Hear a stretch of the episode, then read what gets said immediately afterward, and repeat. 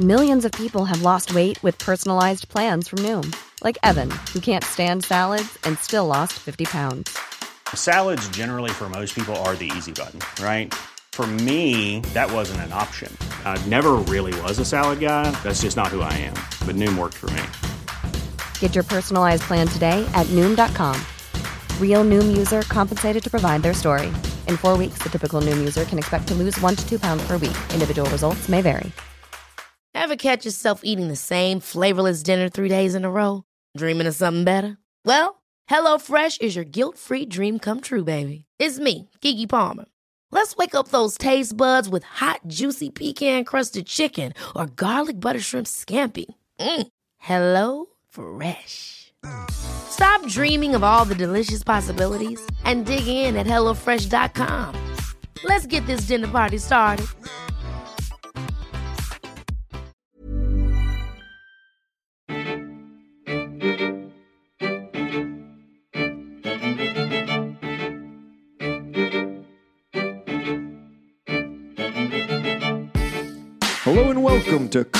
Canadian History.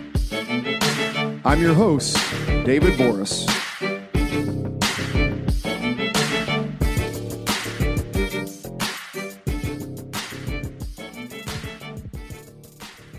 The struggle for women's rights has been a long and arduous process in this country. In many cases, it has been a story of two steps forward, one step back. At every turn, at every crossroads, people have opposed efforts by women to gain greater equality, especially within our country's legal system. One of the biggest achievements in our country's long history of the struggle for equality amongst the sexes was the Persons case, where five women, now known as the Famous Five, challenged the legal status of women in Canada and took their challenge to the highest court in the British Empire. This is Season 6, Episode 8 The Famous Five and the Persons Case.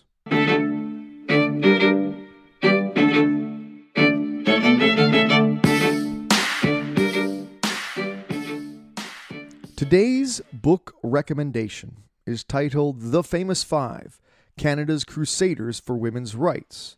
This book was written by Barbara Smith and it was published by Heritage House in 2019. To understand the achievements of the Famous Five, we have to first understand the environment, the world in which these women were raised. Canada at the end of the 19th century was a patriarchal, white, predominantly English speaking Protestant country. Women had few legal rights, little to no political rights, and were generally expected to operate within the domestic sphere. The natural role for women, believed Canadian society at the time, was in the home, having and raising children, running a household, removed from the public eye. Yet things were changing at the end of the 19th century, primarily as a result of the growing social reform movement throughout the country. You see, social reform referred broadly to the myriad ways in which different groups and peoples sought to address many of the problems associated with a rapidly industrializing and urbanizing Canada. One of the main ideological drivers of the social reform movement was something called social gospel.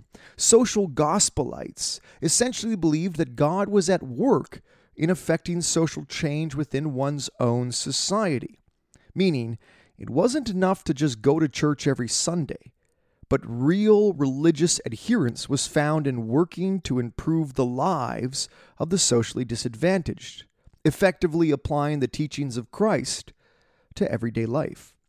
Driven by this social gospel engine, the social reform movement gained greater and greater momentum by the end of the 19th century. Now, what makes the social reform movement, and in particular the social gospel strain of it, so interesting was that it was embraced by large numbers of women. Yet, these were specific groups of women. Generally speaking, the social gospelites leading the social reform movement were white, middle class, Protestant, and English speaking women. Why this group, you ask? Well, as middle class women, they had the economic luxury to afford domestic servants and or nannies, meaning there was paid help within the domestic sphere to raise the children, run the household, etc. As well, as members of the middle class, their husbands or male heads of their households were able to draw salaries that did not require the women to work.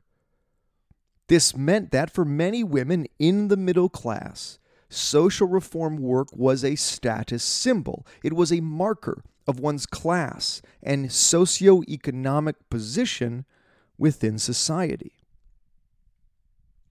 As well, participants in the reform movement or reform movements driven by the belief in social gospel gave women a legitimacy to operate outside of the domestic sphere, in the public sphere, in the realm traditionally thought to be a male only preserve.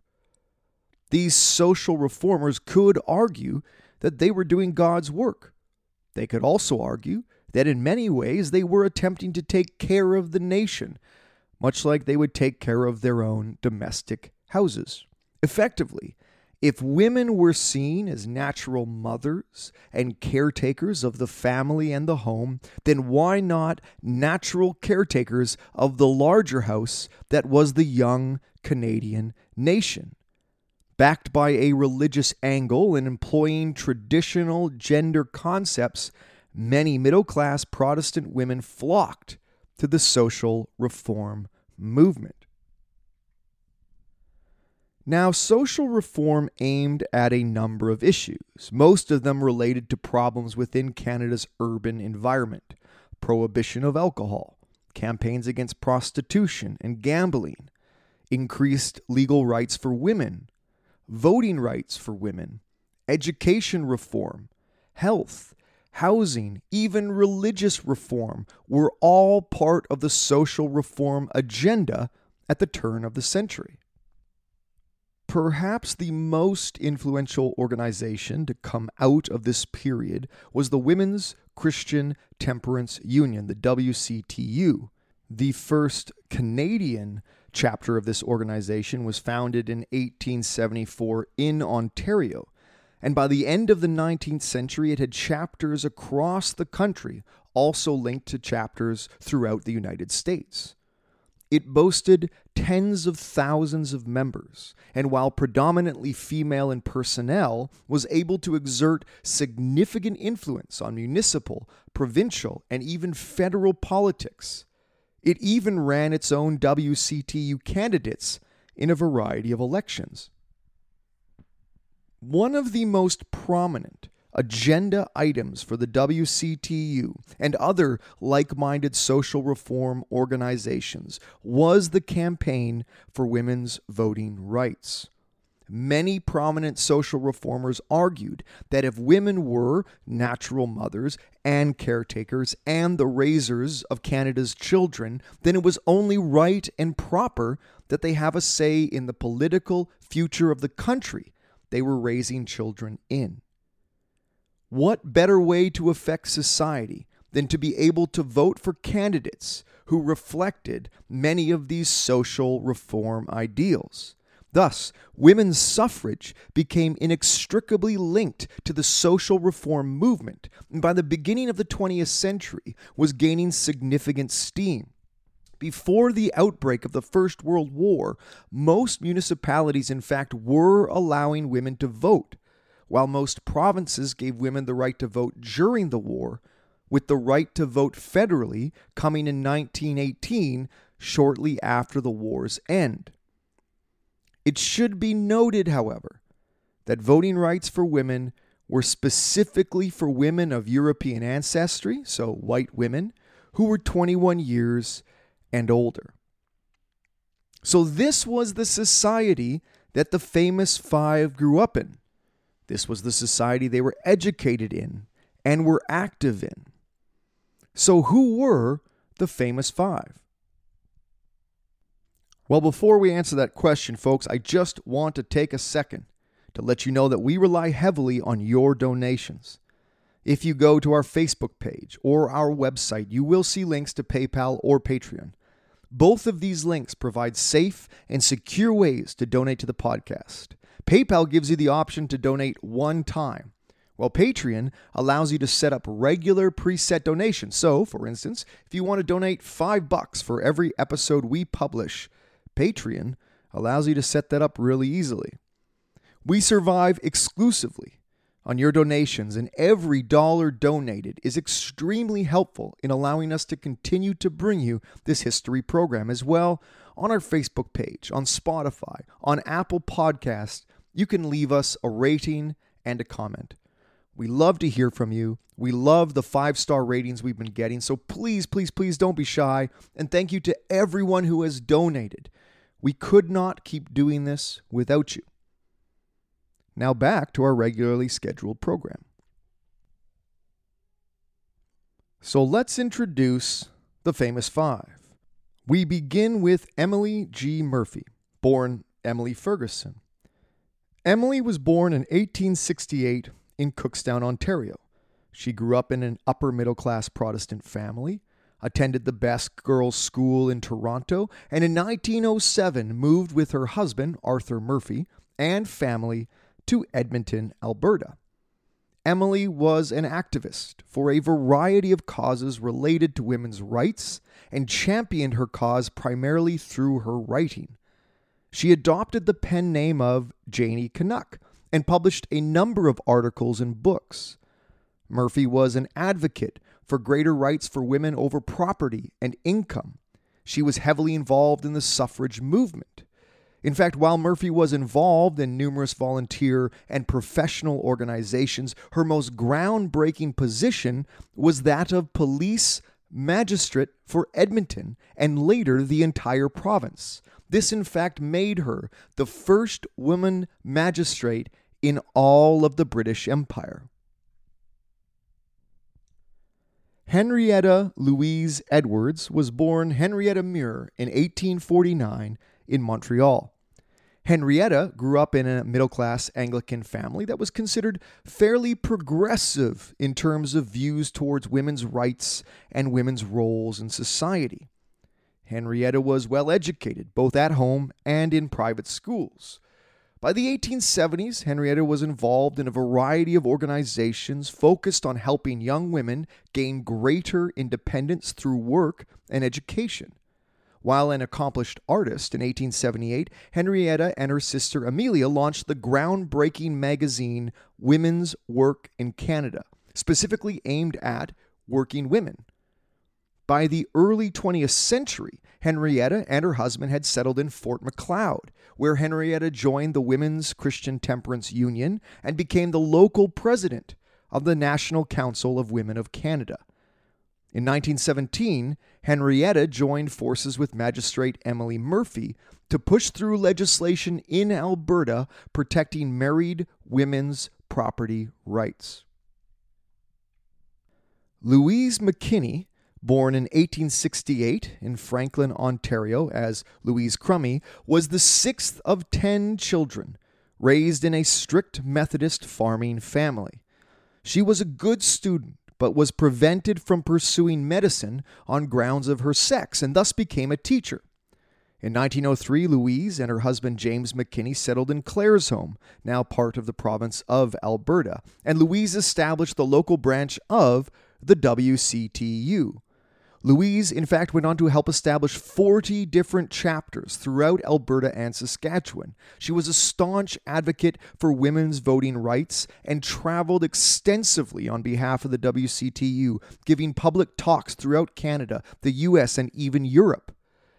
When women won the right to vote provincially in Alberta in 1916, Louise went on to become the first woman to ever win a seat in the Legislative Assembly in the 1917 provincial election. She worked with both Henrietta Edwards and Emily Murphy during her time as an MLA on bringing about legal reform for women's property rights. The youngest of the famous five was Irene Parlby, who was born in 1878 in London, England, and was perhaps the most well educated member of the group, having been to exclusive schools in India, Switzerland, and Germany. Though raised in an urban setting, Irene met her husband while traveling in Canada, and after the two were married, they settled down to life in the town of Alix, just northeast of modern day Red Deer, Alberta. The final member of the famous five is Nellie McClung, born Nellie Mooney. Nellie grew up on a farm in the Souris Valley in what would become Manitoba. Even though she didn't attend school until she was 10 years old, she was a bright and eager student and eventually became a teacher by the age of 16. She quickly became active in the WCTU, and in 1911, her, her husband Robert McClung, and their four children moved to Winnipeg. Despite giving birth to a fifth child, she continued in her activism, becoming well known for her public speaking skills. In 1915, the McClungs moved to Edmonton, where Nellie first encountered the other members of the famous Five and campaigned for women's suffrage and prohibition. Like Louise McKinney, Nellie also traveled extensively on speaking tours, promoting the cause of suffrage, prohibition, greater legal rights for married women, and even workplace safety reforms. In 1921, Nellie was elected to Alberta's Legislative Assembly and even went on to be a delegate at the League of Nations. Okay, so now that we understand a little bit about who the famous five are, and a little bit about the devotion to activism that characterized the famous five, let's talk about the person's case. The person's case came about when Emily Murphy, on her very first day in court as a magistrate, was challenged by a defense counsel who said that, in fact, Murphy had no right to rule on a decision in that court as she was not a person in the eyes of the law. Despite the outrage at this affront to Magistrate Murphy, the claim by defense was actually rooted in some legal truth. You see, an archaic 19th century law in Britain stated that women are persons in matters of pains and penalties, but not persons in matters of rights and privileges. Incredibly, this law, which affected British common law throughout the entire empire, had never been overturned.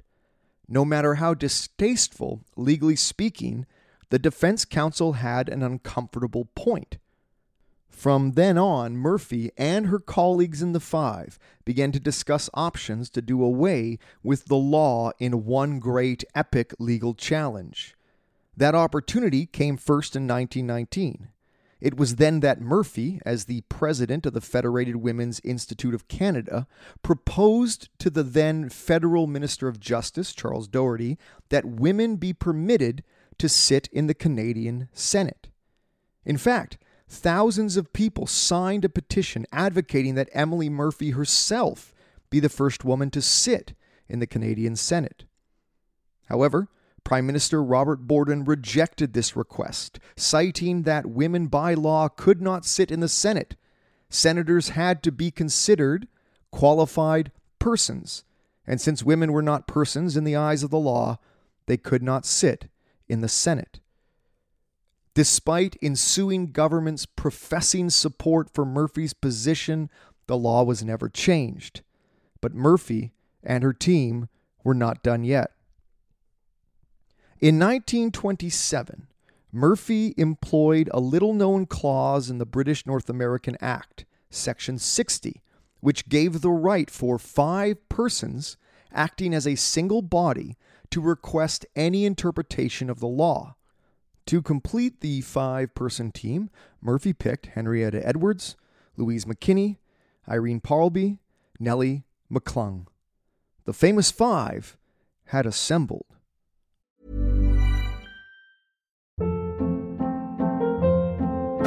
Hold up. What was that? Boring. No flavor. That was as bad as those leftovers you ate all week. Keke Palmer here, and it's time to say hello to something fresh and guilt-free. Hello Fresh. Jazz up dinner with pecan-crusted chicken or garlic butter shrimp scampi. Now that's music to my mouth. Hello Fresh. Let's get this dinner party started. Discover all the delicious possibilities at hellofresh.com.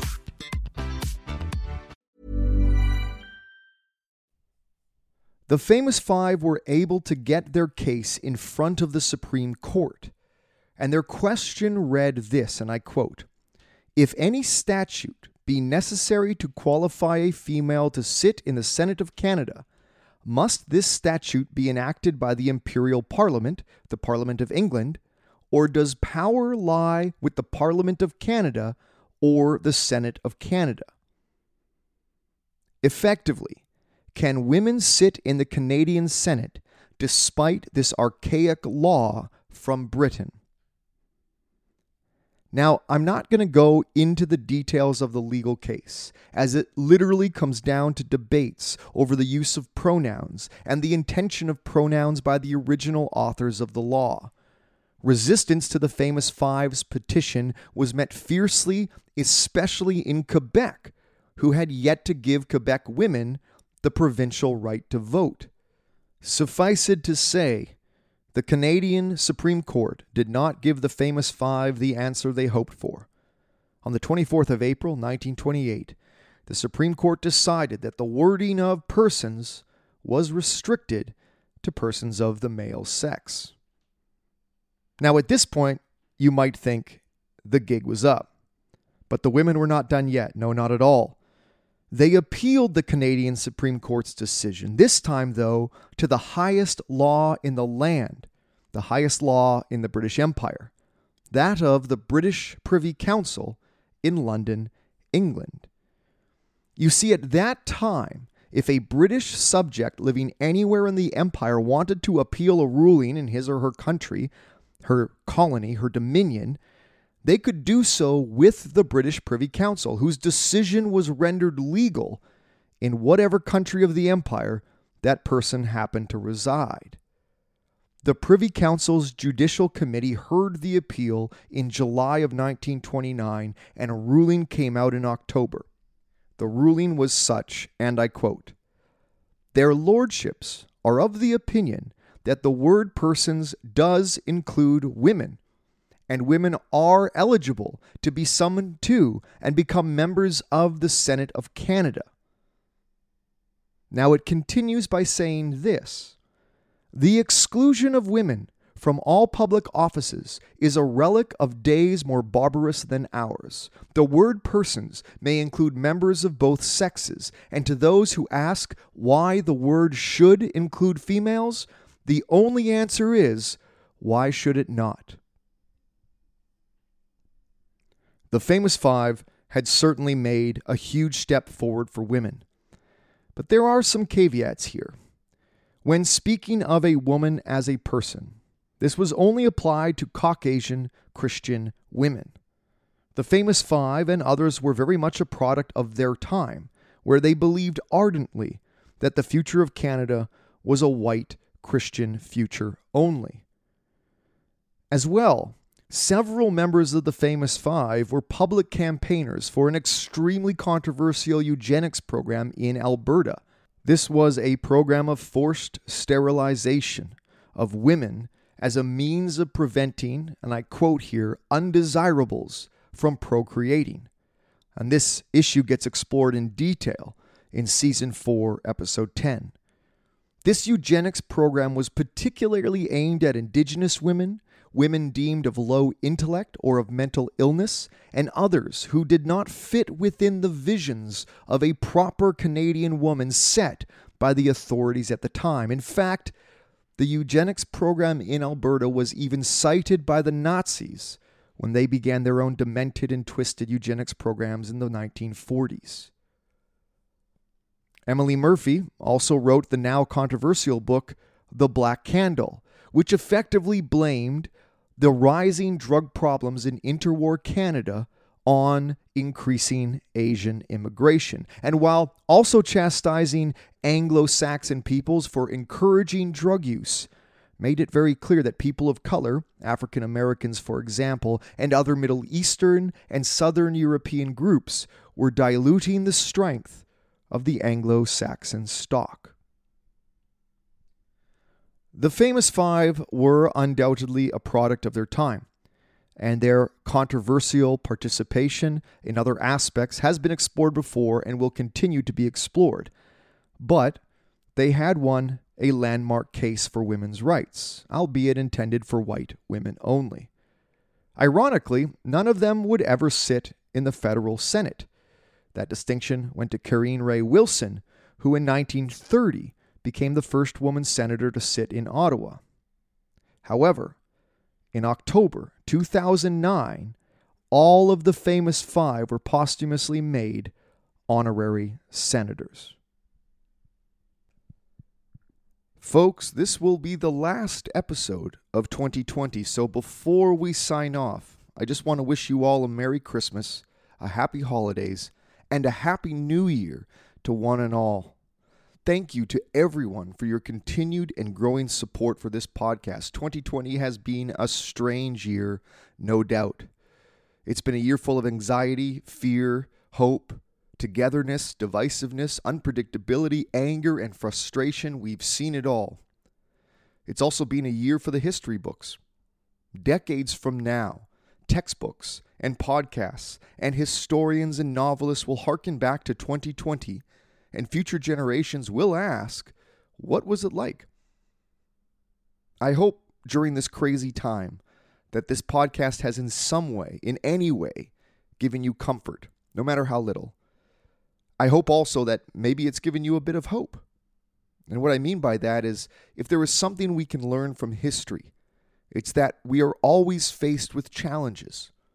And no matter how bleak or uncertain things look, here in Canada especially, we seem to pull through and end up stronger on the other side, more just on the other side, being better people for what we've come through.